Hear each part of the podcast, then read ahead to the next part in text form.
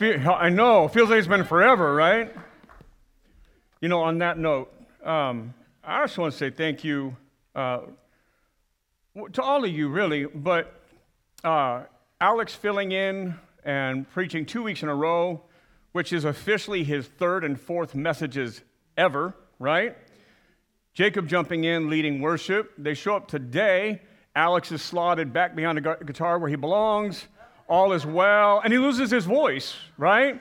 And so Jacob and Kylea, they're back filling in. And so just, we say church isn't about us. It really isn't about us, right? That, that we have a, a church that will rally around whatever. And so Pastor Mowdy, Pastor John filling in, the team, the staff covering.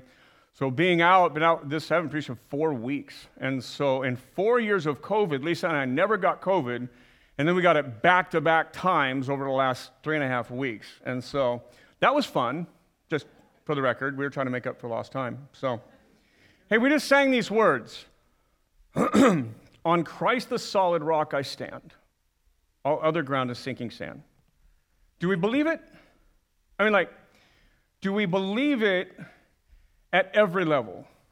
Right? That that Christ is solid. On Christ, the solid rock I stand. On the gospel, on the work of Jesus, that's what we stand on. Everything else, and I mean everything else, is sinking sand. I don't know what made me do it. I saw something on TV and I, and I YouTubed, um, was it quicksand? You hear about it in movies. I've never seen it. And so, and saw this like people just like, and things just, you know, kind of disappear into the sand. And when I heard that, I just remember all other ground is sing, it'll eat you up, right? Nothing else we stand on but Christ. We sing it.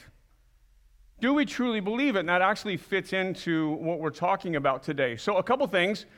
1 Corinthians chapter 1, if you would turn there. For sure, you'll need a Bible. If you need one, there's one on the chairs in front of you. If you've got one from the chairs in front of you, I'll give you the cheat. It's on page 952. We've been working our way over the summer. We did a series through the minor prophets. One Sunday, one minor prophet, right? Just a summary, an overview of the book. And what that means is you can't catch every nuance, right? You can't exegete or deep dive every word or every verse. You've got to go with what is the main message of the book, the prophet, or the main message of God to those people at that time, right? And a couple of them are hard. Daniel's got some different messages, Zechariah, they're, they're a little longer. But when you get to some of these minor prophets, they have one main idea. And one of the benefits of doing that is we walk away and we know, okay, like Malachi is talking to the people about their worship practices, that the way they're worshiping is at convenient at best, corrupt at worst and that God will not accept anything except what he has prescribed for worship, right? That Hosea, that, that the people of God are like an unfaithful wife who cheats on God, right? Like you, you get these overarching messages. And so First Corinthians is written by Paul, probably the, the most famous first century leader, second only to Jesus, right, in, in, in Christianity. And he has a relationship with this church. He began the church in Corinth. You can read about that in Acts chapter 18. Spends a little time there, leads some people to faith, kind of puts together a church, hands off to some local elders, moves on. He ends up in Ephesus for three years. You can read about that in Acts 18, 19, 20, where he hands off to the elders. By the way, pastor goal. Paul literally causes a riot in Ephesus. because the city is losing money on people who profit off idolatry. I want to do so much ministry here in Cerritos that people that profit off of sin lose money and I start a riot. That just sounds like a goal, right? I know some of you are in. Come on, Chris, this is a skill set you can get behind, right? All right. So here we go, all right? So there's this time in Ephesus where he spends three years. He leaves in handcuffs. He literally leaves arrested. While he's there, he has this ongoing relationship with other churches, like the churches that he was a part of in Galatia and the church in Corinth. Now, he writes two letters that we have in the New Testament. We call them 1st and 2nd Corinthians. This is 1st Corinthians. For those of you that are going to get back into your community groups, you'll probably be doing 2nd Corinthians in your community groups, so it'll parallel. And we'll use both texts, so you'll see some of those things. But if I were to be honest with you, these are not the first letter and second letter. It's at least the second letter and the fourth letter. Because at times, Paul mentions, when I wrote to you before in 1 Corinthians, hey, when you wrote me back, or then I came and visited you, and then now, and he has this relationship. And what I, what I want you to hear is Paul has this relationship with this church. Now, he began this church, right? And I had the privilege, alongside many of you, to start this church about eight years ago, birthed out of another church, but we started generations in a high school just you know, seven and a half, almost eight years ago, right? And, and if I were to leave and other pastors were to be here and people came and went, and there was some struggles, and, I, and I've had this with a, with a church that I pastored. You, many of you guys know the folks from Oasis. Like different leaders and different struggles they went to, I, I kept a very personal relationship with them. And that's what Paul is doing, is writing these letters. And if you know anything about that part of the world in Greece, they're separated by the Mediterranean Sea. Now, it's not impassable, they can get there. People do visit Paul and talk to him, and Paul does go there, but it's not like down the street, right? And transportation is not what it is today. And so he has this ongoing relationship, and his heart with them is to see the church that he began and handed off in its kind of infancy, that it would become a healthy church. And so he writes to them in 1 Corinthians about 10 issues the church is having. And so I want to take 1 Corinthians and I want to deal with each issue one at a time, likely. Uh, two of them really short, so maybe those two will buddy up. But the first issue here's the problem. The first issue, today's issue, is four chapters long. Now, we're not going to cover it all. I promise. We'll be out of here by 3 o'clock, I swear. So, uh, but we're going we're going to pick two of the four chapters that really dive into the first issue. But today's main idea and the main idea of the book is this, and we'll put this on the screen for those of you that are note takers. And as, as Pastor Mounty said, at the end of the message, we're going to talk about what is a takeaway, an application you have for this week. So be taking notes, right?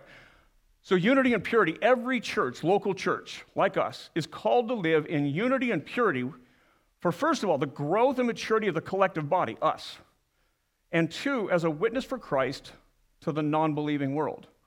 We're called to grow in unity, grow together, and purity. We'll call that holiness, right? We should all grow to look more and more like Jesus over time. And we do that by growing closer together under the power of the gospel.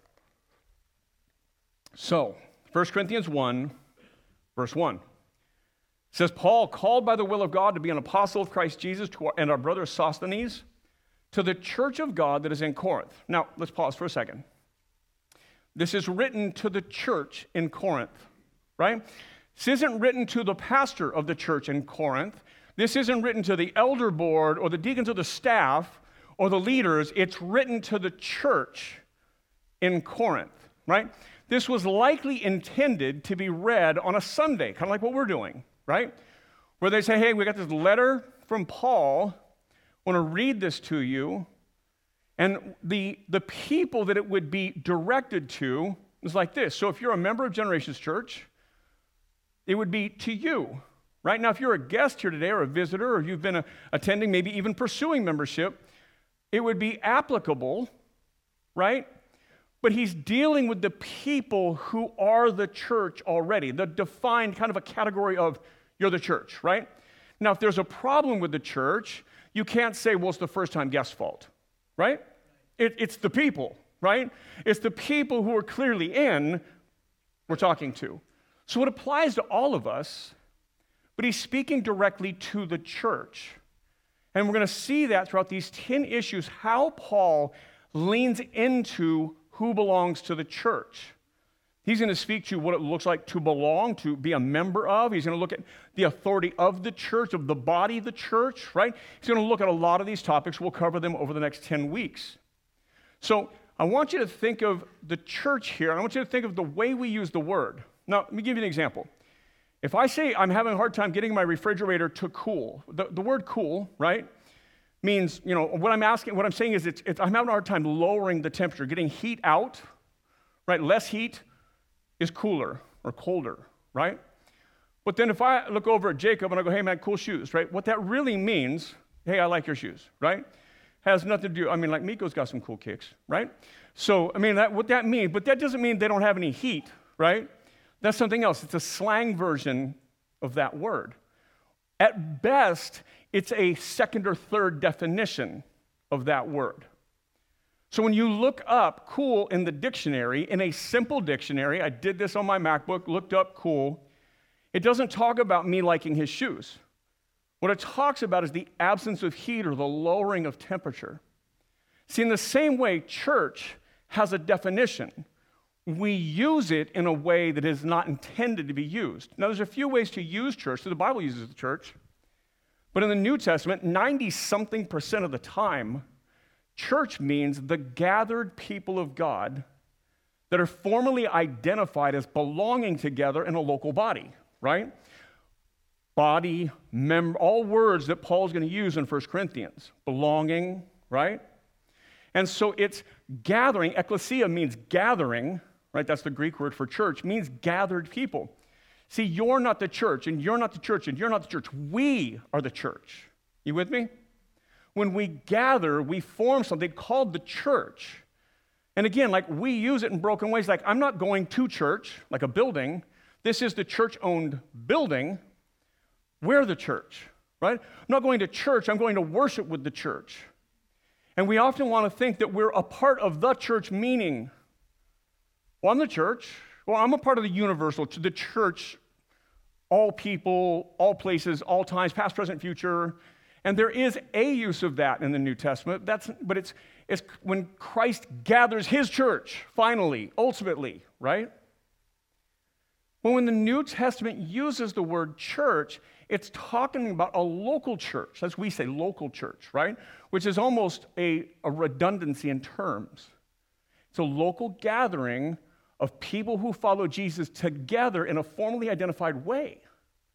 And he's writing to the church of God in Corinth, specific local church, like we see to the church in Ephesus, or to the churches, plural, in Galatia, or to the church in Rome, right? Most letters are written to churches, and Paul is expressly saying this is to the church collectively, not to the leadership of, like Titus or 1st and 2nd Timothy. Those are to the leaders about the church. This is to the church, so this is to you. So I'm going to put this on the screen the biblical definition of church. The New Testament speaks or uses, forgive the typo, church, ecclesia, as a specific group of people that gather to follow Jesus together in a formally defined way, right? You can't just show up here and, oh, I'm, I'm, a, I'm a part of this. Well, you, you're invited to be a part of this, and you're invited to worship with us. But there's a group of us that have finally said, hey, like, we're family, right? You're invited into that. We want you to be a part of that. But in the same way, you're also not guilty of the problems you're not formally identified as. And so he will develop that theme later. Verse 2, let's restart there. To the church of God that is in Corinth, to those sanctified in Christ Jesus, called to be saints together with all those who in every place call upon the name of the Lord Jesus Christ, both their Lord and ours. Here's some descriptions about the church, or descriptors. Those sanctified, that means that Christ's work in the gospel has made you holy. When you stand before God, you will be blameless, sinless right? Sanctified. You will stand in Christ's righteousness, holiness. Then it says, called to be saints. So not only are you made holy by the gospel, but you're called to live in a way that is holy. Now, we drop the ball on that, right? We, we don't do that all the time. We do sin, we do fall short. Sometimes we don't just fall short like a mistake, sometimes we just choose the wrong things. Right? So we are holy and righteous, blameless eternally, but also need to live like it now, right? And so we need to be sanctified daily, even though ultimately we are. You with me? You are holy, so act like it, is what he's saying. So be holy, act holy, live holy. He says, and they're called to be together, right? They're to be a gathered together community. So being holy and being called to live holy. And the way you do that, he says, you do that together. And he says, you among all the other churches. And so what's good about this is this is not just one off prescription for them, this is true of all churches. So this is true for all local churches. This is the calling, is the truth about local churches. Verse 3. Grace to you, I want you to pay attention to the word you here. Grace to you and peace from God our Father and the Lord Jesus Christ. I give thanks to my God always for you because of the grace of God that was given you in Christ Jesus, that in every way you were enriched in him in all speech and all knowledge. We'll pause there, but the word you is going to come up over and over and over again.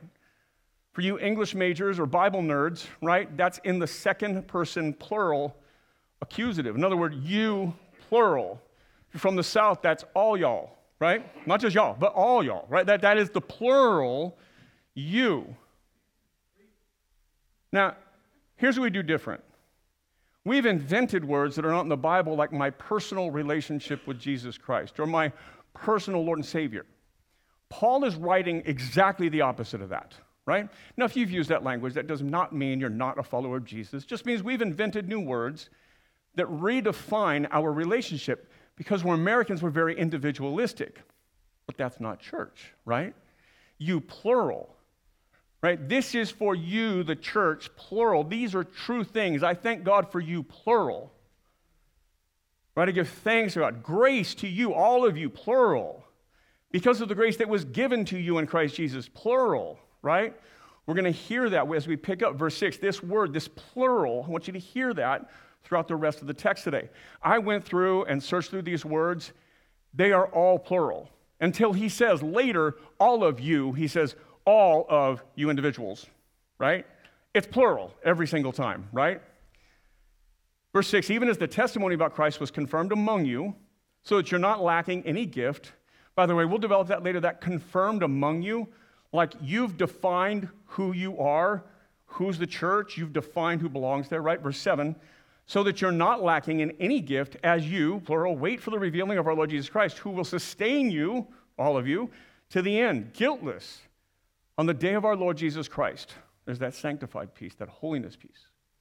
God is faithful, by whom you were called into the fellowship of his Son, Jesus Christ our Lord. So, three times the Lord Jesus Christ and then in verse 9, God is faithful by whom you, plural, were called into the fellowship of his Son, Jesus, right? And so here's what he's saying he, he's, he's teeing up for these 10 issues that he has with the church in Corinth. And we're going to read about how he gets those issues. They've written to him, a woman has come to, come to him, and some of her people have come to him. And they've been talking. He has this ongoing relationship. But before he gets into the issues, he's pointing out that Jesus is the answer, right? Repeatedly, the Lord Jesus Christ, the grace that is given to you by Jesus. Jesus is going to be the outcome. Jesus is going to be the answer. Jesus is the solution. If you're off track, what you're missing, want to take a guess? Jesus. So he makes it very clear from the beginning. This is a you plural. Jesus is always the answer. Verse 10, he says, I appeal to you, brothers identifying with them by the name of our Lord Jesus Christ that you that all of you there's your there's your one singular but it's in all of you so it's plural agree and that there be no divisions among you that you be united in the same mind and the same judgment so here's the first issue one of 10 right their issue is division the church in Corinth is divided and we're going to see that they're divided around teachers we'll get to that in a minute but the second part of that passage right there talks about how the gospel calls us towards unity. So let's pause there. So here is the gospel in its most simple form. And by the way, so bummed that I couldn't be with you last Sunday for those of you that are pursuing membership to do the class on the gospel. And I know some of the members came too and talked about what is the gospel. And so at its simplest, there's a God who created you, loves you, designed you, made you and knows how you work, right? How you are made to be. And that way, we call it just being a worshiper of God. That doesn't mean we're always singing songs. It means that everything we do is to bring glory to God, to give worth to our Creator, right? And so that's our creator, our ontological purpose, right? That we're to bring glory to God. Problem is, sin enters into human history, right? And breaks humanity. And all of us then are born in that sin. So we're born broken, right? And so all of us sin and add to the problem, and we're born in sin. We can't escape that. And so all of us sin. And again, and we'll go back to like the message of Hosea, making us like an unfaithful bride to God, right? And the New Testament uses that too. That the church, the collective, is the bride of Christ. The local body is like a bride to Jesus. And our infidelity to him is our sin, right? And you know, in a marriage, if there's infidelity, you know, there's a division in the relationship, and, and our sin separates us from God. And unfortunately, well, let me rephrase. So we're not peers, right? It's not like we can work on a program, work on a plan like a husband and a wife. Let's try and meet in the middle, and you did this, and I did this, and we get back here. See, God's perfect, and God requires perfect obedience. So as we are sinful, there's nothing we can do to fix the relationship. But God and His love and His grace and His mercy comes to us. See, that is the gospel that God, the second person of the Trinity, God the Son, Jesus, becomes human, becomes flesh. The eternal God becomes human, fully God and yet fully human in Christ, roughly 2,000 years ago. And that he lives the life that we were called to live but fail and choose to fail. He died a death on a cross to pay our penalty, because there's a penalty for sin. The Bible says the wages of sin is death. It's not just like physical, but eternal. So Jesus dies to pay that penalty, but the story doesn't end there. Right? As he's laid in a grave to cover our sin, he's resurrected to give us new life. So Jesus lives today, right? That's the message of the gospel. He died, but he rose again and lives. He ascends back to heaven because he is God alive on the throne, deserving of our prayers and the songs we sang this morning. And that he reigns when we say Christ Jesus the Lord, as Paul has been repeating. Lord means running things, right? He's in charge right? There's this, there's this, there's the governor, there's the president, there's Jesus. All up here, right? Lord means we do what he says. And there's our problem, right? That we don't. But see, his death, his resurrection is to cover our sin. That when we come to faith, when we repent, when we get baptized, when we become a part of a church, when we follow Jesus in the way that God has prescribed, we grow in that. And again, we're holy. When you're in Christ, you're made perfect in, in a way, in an eternal sense, and yet you're called to live perfect, which is a growth. Sanctified and, and being sanctified, right? And so that's the gospel. But you see, that gospel doesn't make sense to people who are not in the gospel. Right? Like, well, how does a guy dying fix anything? Right? Well, how does a, a poor Jewish guy who died on a cross, and you got to understand the context. The cross was like the worst way, the most shameful way to die. Like, how does that fix anything? And so there's this struggle. And what happens is humanity wants to solve problems that aren't there. So we try and insert our wisdom or our solution.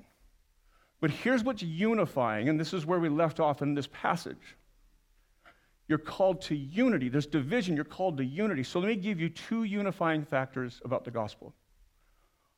All of us are sinful and in need of a Savior. No matter where you were born, what color you are, how rich, how poor, what your education level is, how many felonies you do or don't have. All separated from God from birth. All. So we're unified in our problem. We all have the same problem. Doesn't matter what language we speak or what we look like or if we're male or female, same problem. Here's the other unifying thing about the gospel we all have the same solution Jesus. That Jesus died for the nations, for the world, for all mankind. That any who come to Christ can be in Christ. The whole mystery of the gospel that's played out in a lot of the New Testament books is that Jew and Gentile, or, or Jewish people and non Jewish people, which is everybody, right, that all people belong to the same body, local church, together. They're no longer separated by ethnicity. Right, with the exception of some language barriers, that should always be true. So the unity of the gospel is there. The biggest piece of the puzzle, my problem and the solution, unify us. In Romans 3, it says this For there is no distinction, for all have sinned and fall short of the glory of God and are justified by his grace as a gift through the redemption that is in Christ Jesus. All have sinned, we're unified in that, and we all find justification or forgiveness, it's a fancy word for forgiveness, in Christ. Back in 1 Corinthians, verse 11. For it has been reported to me by Chloe's people that there is quarreling among you, my brothers. What I mean is that each one of you says, I follow Paul, I follow Apollos, I follow Cephas, which is a, another name for Peter, the disciple of Jesus. Or some of you say, I follow Christ, right? So Paul left, new leaders came. In the absence of Paul, some apostles even visited, right? And so they've had different teachers, different leaders. And here's what's unique about this passage it never really articulates a problem made by the teachers. It doesn't necessarily say that the teachers have taught them anything false, right? It's their division over who they follow. Or I like Pastor John, then I like more than I like Pastor Jeff or Pastor Matt. It's like that kind of thing. Like, I'm of this group, I'm of this group. Some of them are even saying they're of Paul. And they're like, oh, we're better than that. We're of Jesus, or we're of Apollos, or we're Peter, right? They're dividing in the church over who they follow. Verse 13, Paul says, Is Christ divided? Was Paul crucified for you, or were you baptized in the name of Paul? Verse 14, I thank God that I baptized none of you except Crispus and Gaius, so that no one may say that you were baptized in my name. I did also baptize the household of Stephanas. Beyond that, I do not know whether I baptized anyone else. For Christ did not send me to baptize, but to preach the gospel, but not with words of eloquent wisdom, lest the cross of Christ be emptied of power. So, why does Paul single out baptism here? And this, again, one of the things that will come up later. See, baptism is entrance into the local church, right? You typically, now some of you came to faith in other churches, uh, that's fine, right? But typically, people lived in one area for a lifetime. This wasn't a very mobile, global community. People grew up and lived where they grew up. People also, young men, took on their dad's trade or business, right? So they kind of stayed. So if you came to faith, you probably came to faith at that church. And so baptism was your entrance into that church. We talked about this a couple weeks ago, right? Peter preaches, the first preached gospel after the ascension of Jesus. And a bunch of people look at him and say, What must we do to be saved? He says, Repent and be baptized, every one of you, in the name of Jesus Christ for the forgiveness of your sins, right? And you will be filled with the Holy Spirit. Goes on later in that passage and it kind of plays out. And at the end of that, it says that about 3,000 were baptized and added to their number that day. And what we begin to see, if we're looking for it, is they had a clear understanding of who was the church and who was not. And they baptized people into it. That they had a kind of a running roll of who's in, who's out, right? That doesn't mean when they gathered for worship, when they had dinner in a house, doesn't mean that they didn't have guests or people trying to figure it out. Non believers trying to ask questions. Of course they did, and we should. We should have that here. But they knew who belonged. But see, here they're saying, well, Paul baptized me, making me better than you who were baptized by somebody else. And Paul's like, I'm glad I didn't baptize a whole lot of you. Like, my job was preach the gospel. I did baptize some. He's not downplaying baptism at all. What he's saying is, I'm, I'm glad I didn't baptize a whole bunch of you so that a whole bunch of you aren't using my name like that. Like, don't use me to divide you guys. You're the ones that are supposed to be unified. Verse 18 For the word of the cross is folly to those who are perishing. Now, he said, I came to preach the gospel to you, but not with eloquent words, right? And he's expanding on that. So after the baptism, he's expanding on that. Verse 18 For the word of the cross is folly to those who are perishing but to us who are being saved, it is the power of God. For it is written, I will destroy the wisdom of the wise, and the discernment of the discerning I will thwart. So, again, the folly of the cross, or the stumbling block of the cross, or the hangup that people had, is how does some dude die on a, on a cross? How does that fix anything? See, if you're not in the gospel, it makes no sense. You're like, it's counterintuitive. Like, it's the most shameful death, and it's a death. See, the Jews were waiting for a military hero to come in and conquer Caesar and kick Rome out. And the Greeks, or the Greek culture people, the, Rome, the Greco Roman culture, they liked eloquent speakers. They liked people who came in with convincing arguments. You're like, oh, they're so smart. We'll follow them and give them money. They're called sophists. So, to the Jews in this church, they're struggling with the folly of how does this Jewish guy dying, not meeting our expectations, how does that fix anything? And to the Greek, Greco Roman culture over here, they're like, well, Paul really didn't have like big, grand arguments. He was fairly simple, right? And that's what he's saying. Like, I just came with the power of the gospel. I'm not trying to fix it man's way. I'm not trying to dress up the gospel. I'm trying to stay true to the gospel. Modern day version of that. If you go to a church and you hear the gospel, oftentimes what you will hear is if you believe that Jesus lived and died and rose again, and you say this prayer, you'll go to heaven. Do you see the twist? We're now marketing heaven to you with this easy believism of saying a prayer that doesn't exist in Scripture, by the way. That's the bad thing, just that's true, right? Forgiven heaven. But see, most of the gospel that's shared in the New Testament is about a Jesus who's alive and calls us to obey today. In fact, with the repeated commands, you're going to be persecuted, you're going to suffer, you're going to do all kinds of tribulations, right? All these things. Like, it'll probably get worse before it gets better if you're doing it right. Yes, heaven, yes, forgiveness, there's a lot of space in the middle. Today, we try and market it, we try and make it fancy and cleaner. We have crosses that aren't shameful, they're beautiful. And There's nothing wrong with a cross, that's probably the most recognized symbol of Christianity. But we've, we've tried to sanitize the gospel and market it to people. That's why the church is so impotent today in culture. Verse 20 So, where's the one who is wise, Paul says? Where's the scribe? Where's the debater of this age? He's all talking about the sophists here. Has not God made foolish the wisdom of the world? For since in the wisdom of God the world did not know God through wisdom, it pleased God through the folly of which we preach to save those who believe. For Jews demand signs and Greeks seek wisdom, but we preach Christ crucified, a stumbling block to Jews and folly to the Gentiles. He says, listen, wisdom won't get you there. In fact, man's wisdom got him in sin, to be honest, right? Like a good argument argued Adam and Eve into sin. And the sophists were known for their good, their, their eloquent speech, their rhetoric, and there's solid arguments they could make, like in a debate. And there's nothing wrong with debates. But that's not how we pass the gospel on. And we're not trying to be flashy over here and dress everything up. I was thinking of this earlier as we were sitting in worship, and a guy sent me a text. A guy I, I kind of know. I know him enough to where he has my phone number, but he texted me, which doesn't mean a lot, right? In fact, I don't actually know how he got my phone number, but he said, Hey, I'm looking for a worship position. I said, Cool. And I asked him a question about his philosophy of worship, which he just answer was horrible. But uh, God bless him. He loves Jesus. Bad answer. He sent me a link to a video. And I think I played it for Alex, and we were talking about it. And so he's leading worship, and everybody on stage is jumping around and doing all kind of stuff. And I'm, I'm so distracted by the people, I deleted the whole thing. I'm like, yeah, I'll let you know. And, and I just was trying to be nice. He pursued the conversation, so I told him later. But I was like, man, I would not recommend you to anybody.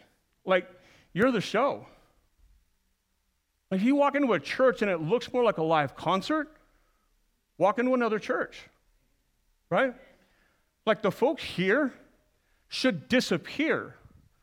I should not be what's what matters. That's what Paul's saying. I'm not trying to make this thing flashy. I'm not trying to make it cool. I'm not trying to make it more palatable for you. I'm not trying to, I'm not trying to shine it up. I'm trying to give you the message from God, the whole message of the cross. And people struggle with that, like, how somebody dying help me? How somebody 2,000 years ago fixed my issue, right? He's saying it so wisdom says something different. The message of the gospel to those who believe is everything.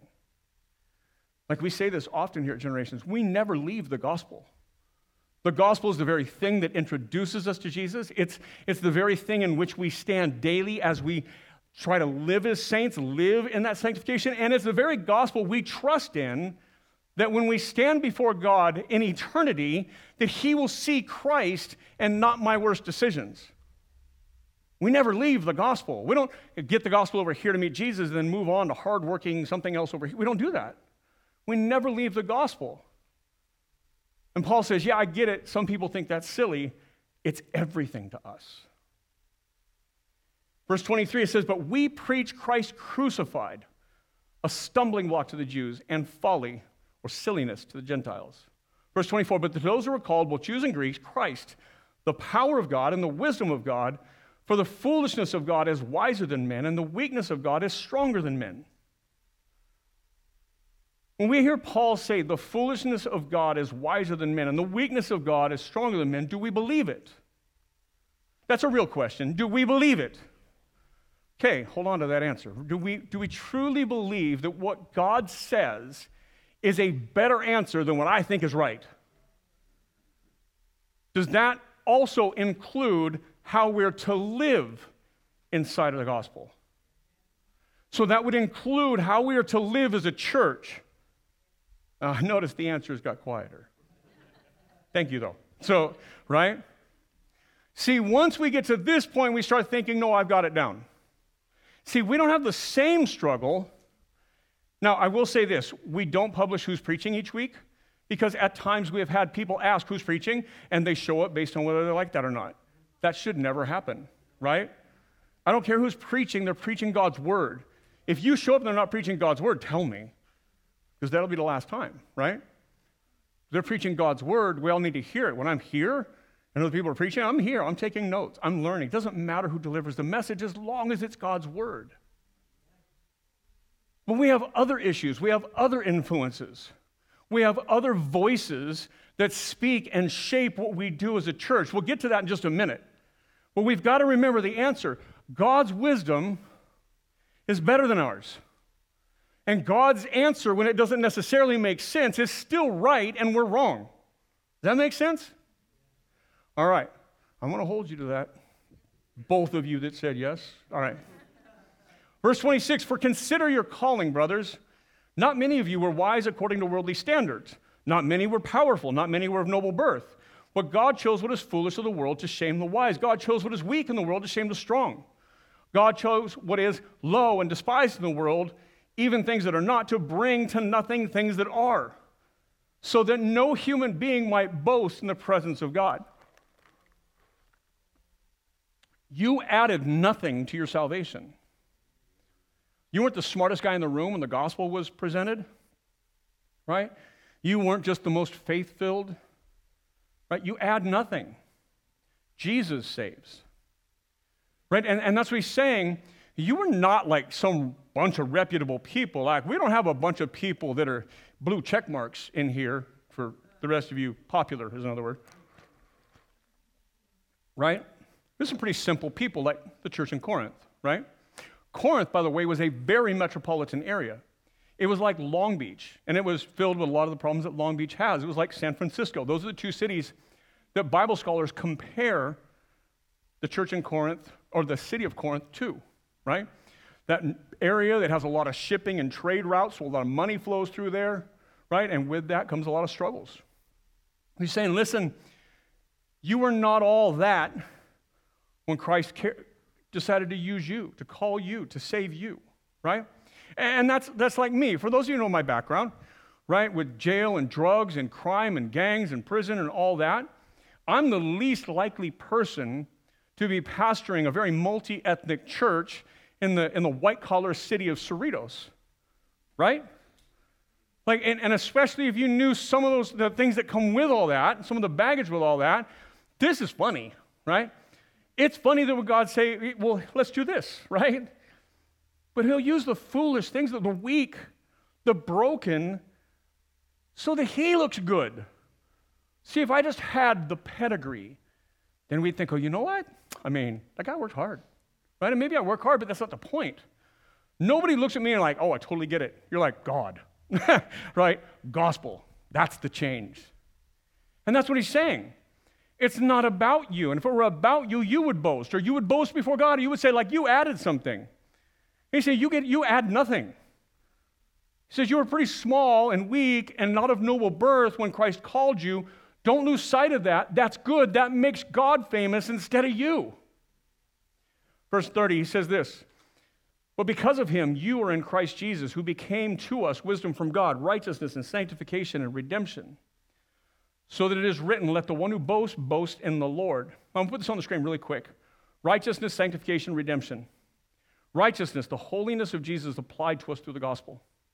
Sanctification, the likeness of Christ being applied to us, an ongoing process through the gospel. Redemption, the worthiness of Christ applied to us through the gospel.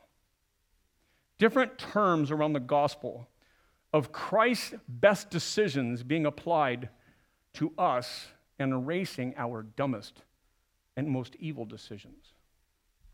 1 Corinthians 2, we're going to move really quickly through this. Verse 1 and when I came to you, brothers, I did not come proclaiming to you the testimony of God with lofty speech or wisdom. For I decided to know nothing among you except Jesus Christ and Him crucified. And I was with you in weakness and in fear and much trembling, and my speech and my message were not in plausible words of wisdom, but in demonstration of the Spirit and power, so that your faith might not rest in the wisdom of men, but in the power of God. I didn't come like the sophists of the day with these polished arguments. In fact, when Paul goes into Corinth, he goes like he naturally does into the synagogues. He's a Jewish guy, so he goes to Jewish people, right? It's kind of the equivalent if you show up in Cerritos. Now, I don't know how many ch- churches in Cerritos, but I know many of them are in different languages Korean churches, Spanish speaking churches, whatever. Like if I just landed here and want to go to church on a Sunday, I'd try and pick something in my own language, right? So I can understand if that's possible. Now, if I'm in another country, maybe it's not possible. But he goes into a foreign country and he, he finds people that at least can relate to him and talk to him. So he goes there and completely bombs, does not see anyone come to faith. His message has nothing. And it's a pretty polished message because he's a pretty educated Jew. He is so mad, he's like, I'm done with you. I'm just throwing the towel in on everybody Jewish, and I'm going to go talk to the non Jewish people. He walks outside, and as soon as he starts to talk, people begin to come to faith. But he's now speaking in a different culture outside of his wheelhouse. And he says, Listen, I just didn't, I was not a polished guy. And I was kind of coming in weakness and, some fragileness. Like, I just struck out, and I'm half shocked that any of you listen to me.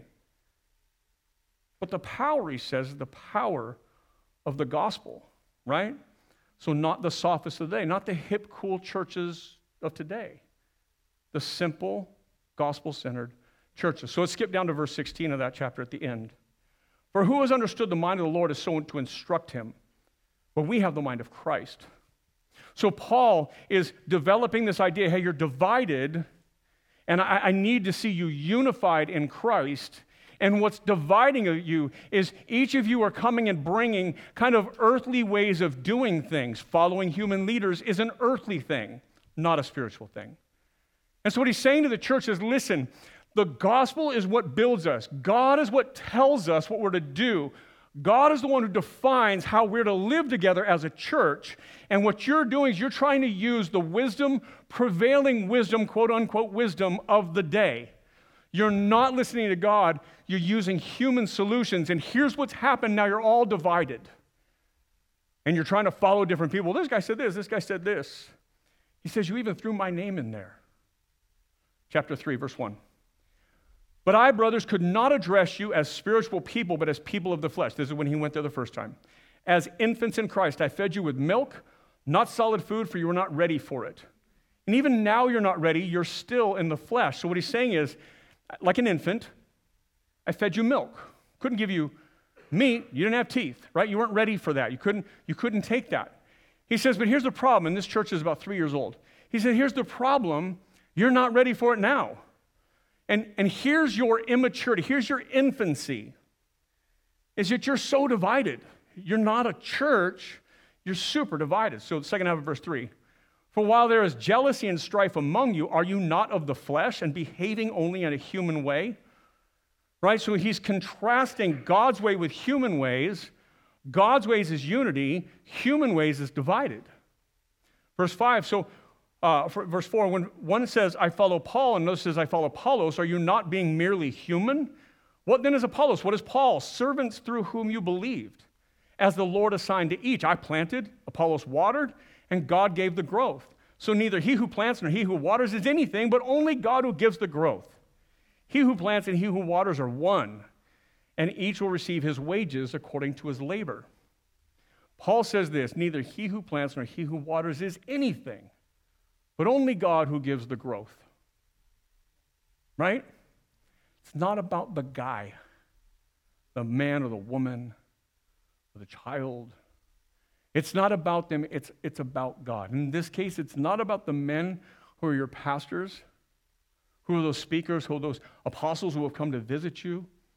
He says it's only about God. God uses them as He chooses.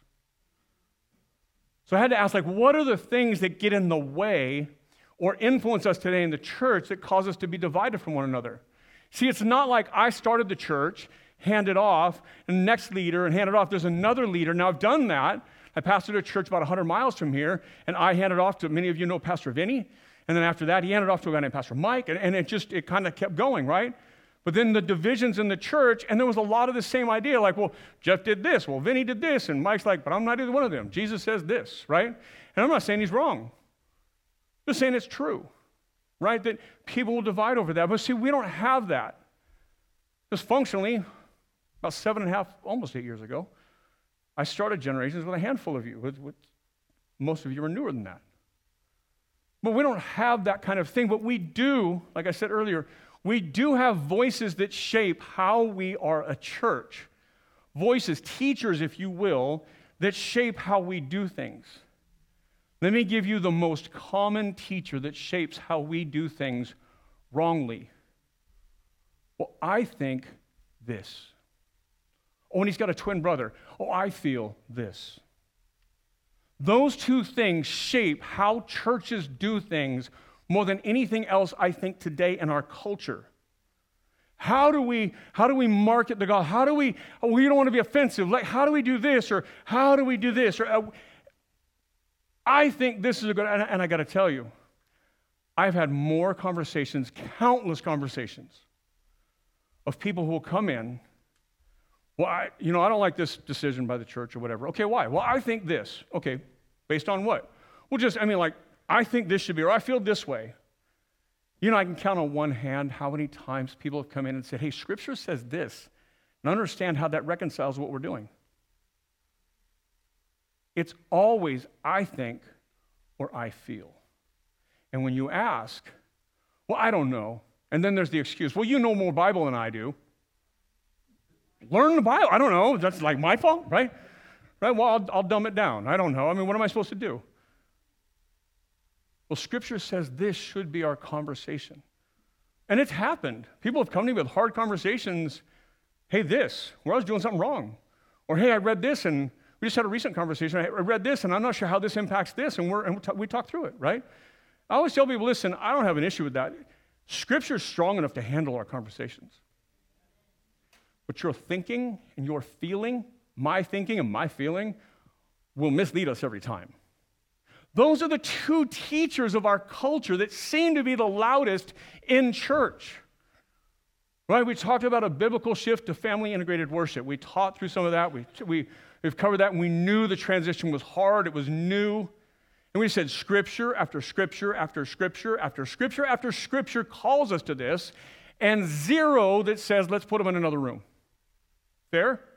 That doesn't mean there can't be kids' classes. That doesn't mean we can't do different things. It just means that there is a plan. We want to lean into the plan. I got a lot of I thinks and I got a lot of I feels. I got zero Bible. Does that make sense? Those are the teachers that we end up submitting to. And, I, and I, I say this all the time. I'll give you two others American culture and American church culture. And we are fighting a war on two fronts. It's Western American culture, which nobody who assesses, or almost nobody who assesses the modern American church says it's doing well.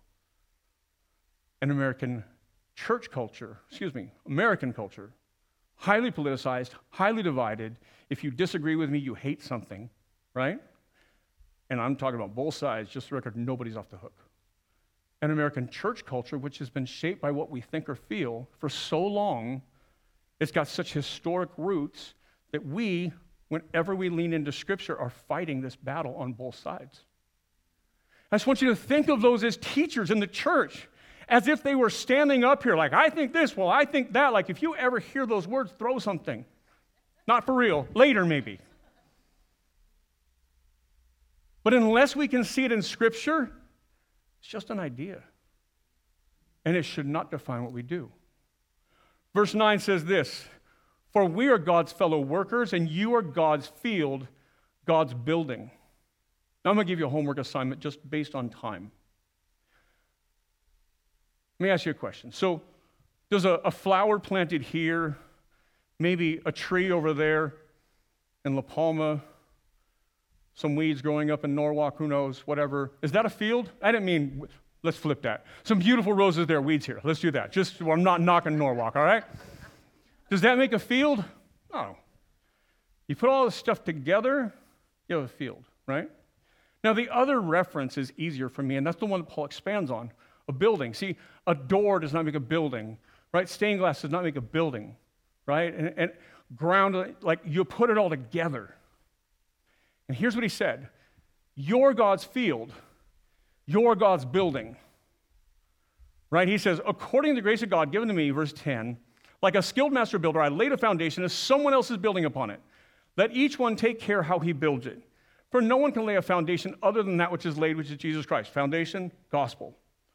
Verse 12. Now, if anyone builds on the foundation with gold, silver, precious stones, wood, hay, straw, each one's work will become manifest, for the day will disclose it. The day, the end, the day, the day of the Lord. Because it will be revealed by fire, by judgment. And the fire will test what sort of work each has done. And the work is that anyone has built on the foundation survives, he'll receive a reward. If anyone's work is burned up, he will suffer loss, though he himself will be saved. It's a metaphor. That means there's an image, a teaching behind it, and some details to tie them together, right? And what he's saying is we, the church, Generations Family Church, we're like a building being built together where the foundation is the gospel. And when we, the church, build the church, Remember, this letter is written to a collective, plural you, we the church, build the church.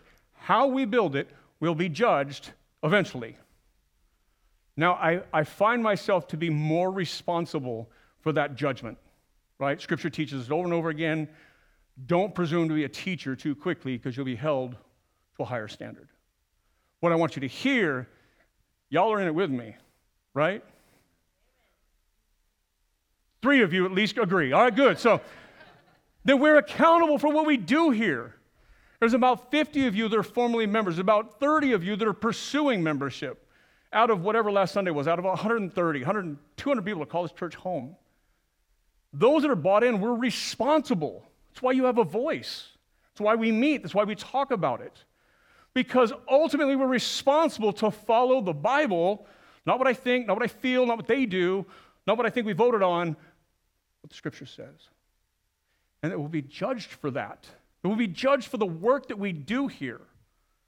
He said, Do you know, verse 16, do you not know that you are God's temple and that God's Spirit dwells in you? You again, plural. If anyone destroys God's temple, God will destroy him, for God's temple is holy, and you, plural, are that temple. Not you, the individual, you, plural. Right? You are that. Here's a note for you the church is God's dwelling place. The gathered people of God, committed to one another as a local church, is what Paul defines as God's temple where the Spirit dwells. We're not only better together, but God's Spirit dwells uniquely with us when we gather. That we are something unique called the church when we gather. Ecclesia, the word means gathering. That's the word we translate to church. I'll close with this. Let no one deceive himself. If anyone among you thinks that he is wise in this age, let him become a fool, that he may become wise. For the wisdom of this world is folly with God, for it is written, He catches the wise in their craftiness. 1 Corinthians is going to challenge them in 10 ways how they're not being a biblical church. The first one is in their division and in their human solutions. I don't find us to be super divided here. But we are equally, like any other church, plagued by what I think and what I feel. What that church does, what we think would work in America, where we need to be bound to Scripture. So here's your homework. I want you to read through chapters 1 through 4, and I want you to see the human spiritual, if you will, spiritual meaning following the power of the Spirit in you. I want you to read through that and just ask yourself, what does that say? Because that's going to set us up for the next nine issues that he presents. So, what are some ways we can apply this to our lives as you get ready for your takeaway? So, here, me, I, I just, I'm going to confess, I get tired of fighting sometimes for scriptural changes because it's hard. And I need to remember that we're accountable for how we build this thing together. And that when we when I get tired, I get frustrated, that it's just a process. And that the Apostle Paul wasn't doing any better. And that we stay the course. Mature believers, you need to remember to point us all back to Scripture when culture or what we think or feel crowds out what God says. But in order to do that, you must be engaged with those who are younger. Our older folks who know more must be engaged with those who are younger, or we can't learn from you. New believers, if you're brand new to the faith or young or immature in your faith, what you think or feel, what culture around us says, is often contrary to the gospel. You must learn to trust in what God teaches, even when it contradicts what you think or feel. Non believers, the gospel is about a living Jesus. And when you surrender your life to the gospel, you become a part of a local church. And that we're in this thing together. We become a family of families and we grow together. Parents and kids, every pursuit and affliction is going to pull us away from a local church. We need to prioritize in our families time in the local church. And we need to teach our kids how that family is of most and greatest value. Let's take three minutes, find someone around you What's your takeaway? What's something you can apply to your life this week? Go. I will be back in less than three minutes.